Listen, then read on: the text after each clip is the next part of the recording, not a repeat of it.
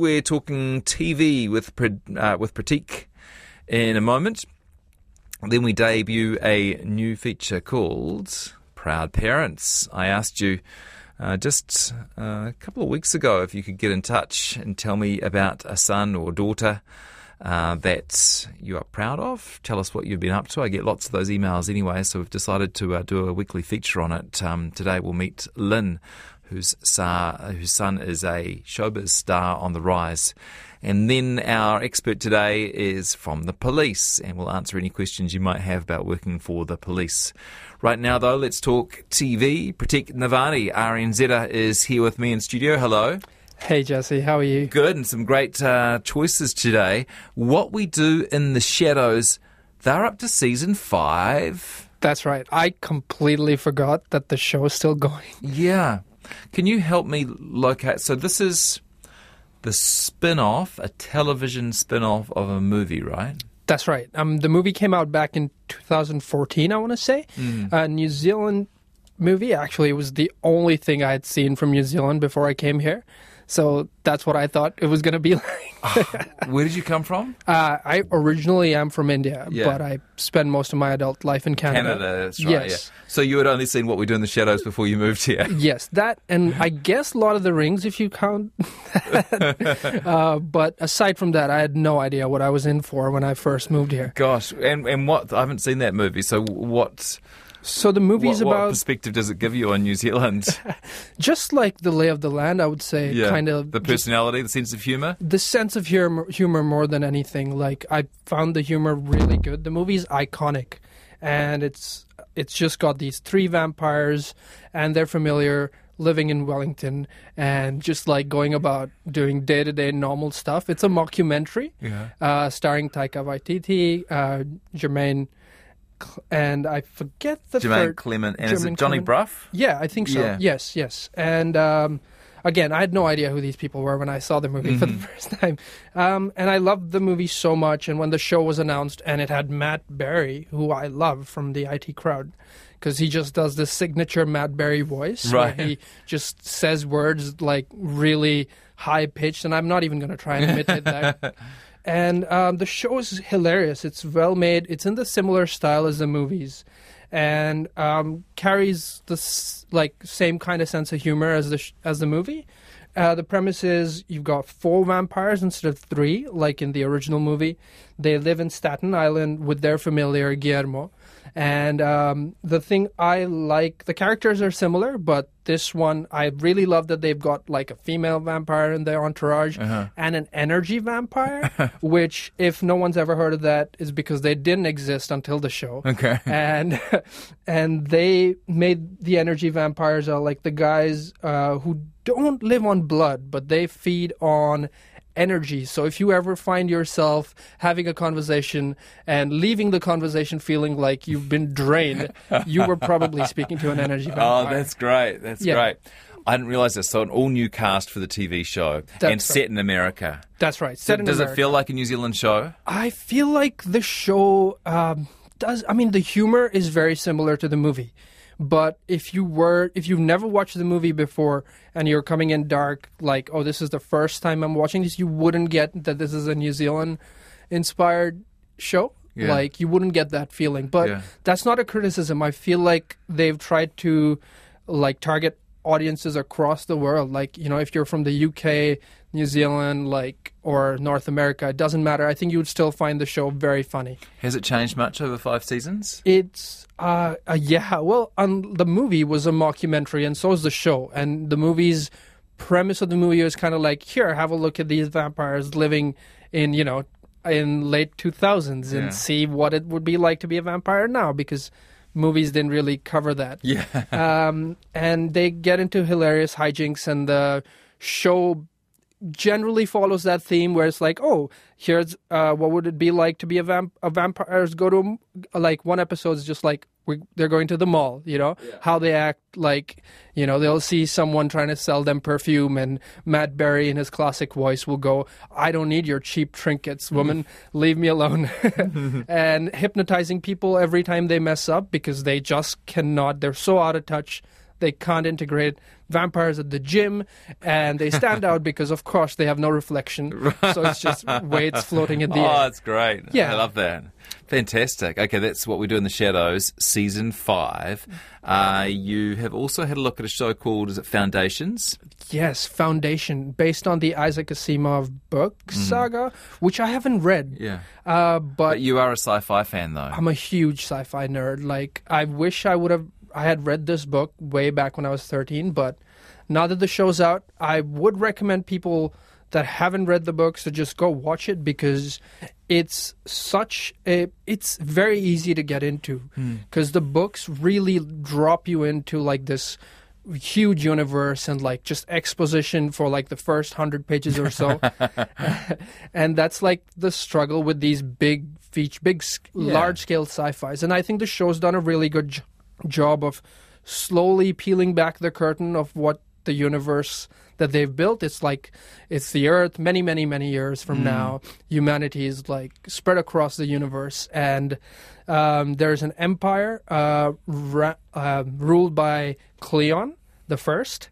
And he decides that he doesn't want to pass his power on to a successor. So he starts to clone himself and passes it on to Cleon the second or third. And over time, like the empire flourishes because it's just one ideology ruling it. And the book and the show does a really good job of exploring these political ideologies as well as like how Black Mirror does, you know, the implications of scientific advancement, like, you know, what are the ethics of it? it and it doesn't really point that out because um, in that show, in the Foundation saga, it's it's not about the empire, it's about the collapse of the empire. A mathematician predicts through his makes comes up with an algorithm and uh, the algorithm tells him that uh, you know humanity is about to collapse and instead of going through hundreds like tens of thousands of years of chaos he's figured out a system his algorithm will tell people how to reduce those dark ages that are to come to only a thousand years instead of 10,000 Okay. and no one takes him seriously because no one takes scientists uh, telling people Rings a bell? yeah, exactly. And the show it parallels the real world very well, and like Black Mirror esque things where the clones get corrupted. So there's this whole ideology behind: do these clones are these clones more original than the exact replica? And I'm I'm not getting that point across so well because the show does a really good job of mm, getting you there without actually telling you. Yeah. Yeah, I I remember that from Westworld. Um, Westworld had some really interesting sort of ideas about when um, when an artificially intelligent being sort of get sentience and, and, and when should their rights matter and when should injuring and harming them be wrong. But it didn't set it out like a lecture, right? It just creates this world, Exactly. creates these situations where you suddenly think about these things. Yeah, I mean the most um, the thing from the show and the book that's really striking is because AI is really expensive and hard to get your hands around, and it's only the people in power that have access to AI that use it to kind of you know rule over people that Yeah. don't have access to this So- uh, information and Weird version of the rich getting richer and the poor getting poorer. That's right. And the Empire has access to this like robot essentially, uh, which is perfect which is a perfect artificial intelligence and over time it starts to look for meaning and falls to religion. So there's a very religious AI and uh, whose motives are unknown. So if you want to know how that goes, I would recommend checking the Huh. show out because it's super rich in world building and just like the stories are very thrilling and intriguing just like the different characters the way they interact with each other what's happening in the universe will make you want to keep watching and season 2 picks up right where season 1 left off Yes, criticism summarised on Wikipedia. Um, the pacing, specifically of the time jumps, the use of narration, and complexity of the plot were often criticised in the first season. Yes um because of how much is there in the book I, I feel like that's what the biggest challenge when, when Very ambitious. yeah yeah it's it's a And lot the, to the take scale on. is like a thousand years, a thousand year saga. Exactly. Mm. And I mean, just right off the bat, there's so much happening because time travel. uh, No, not time travel. Traveling through space can like if anyone's watched Interstellar, you must have seen like you know this is like how uh, when um, like the characters in Interstellar travel to distant galaxies, they they age much slower because they're traveling closer to the speed of light.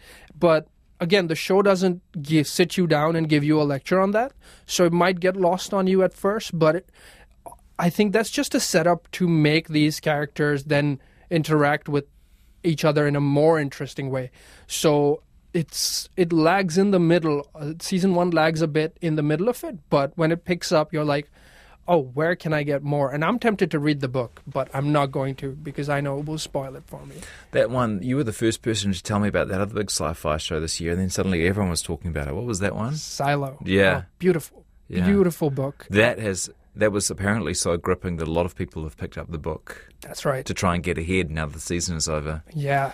I mean, Silo was just amazing, but the issue again is I, I would recommend this to anyone that's watching that show is beware like when you pick up the book because you might not like the show very much after that. Okay. Um, because the book is so so good. It's really good. Yeah. The show is a mystery box kind of like it's the the payoff of the show is like oh what actually is happening in the world? And these people living under like a propaganda regime like gives me like North Korea vibes. But that's there in the sh- in the book. But as readers we know what's happening. Okay. so that makes it way more interesting. It focuses on the interactions of the characters. Um, quick word on Good Omens, which has just started, I think, season two. Yes, season two, Good Omens. Uh, season one was so good. It's about an angel and a demon. Aziraphale is the angel, and the demon Crowley. Angel played by Michael Sheen. Crowley, demon played by David Tennant. Amazing actors. The show is just, I mean, I I love Neil Gaiman and everything he's ever done, and uh, this show is just like. I don't want to spoil anything for you because they've gone online and told people, please don't share anything. But the premise of the show is it's the end of the world, and these two are best friends. They've been running into each other for since the creation of humanity, and um, they don't want the world to end because despite them being inherently good and inherently bad, they just love humanity and love watching it interact. Uh. And the show is really beautiful at like showing what what it is like to be people. And the comedy comes from all these angels and demons being completely out of touch with humanity. And it's kind of surprising like how did they go on for this long being so silly? Do they hate each other? No, they love each other. Right. Yeah, Even that- though one is a demon and the other's an angel. That's right. And that's what makes the show so compelling because they're inherently different, but at the same time, it, they kind of give off the yin yang where it's like, you know, there there is a bit of good in the bad and a, and there is a bit of bad in the good. And that's why their interactions are so compelling because it's like one wants to be bad and then the other one wants it is one is inherently good, but the demon kind of, you know, convinces David Tennant convinces Michael Sheen to like cut corners and Michael Sheen convinces David Tennant to every now and then do the right thing. Ah. and Sounds great. Yeah. Yeah. Um, where where do we find all these shows? Um, what we do in the shadows is on Neon. Um, season five is airing right now. Um, there's about three, four episodes out. Good Omens just dropped two days ago on Amazon Prime.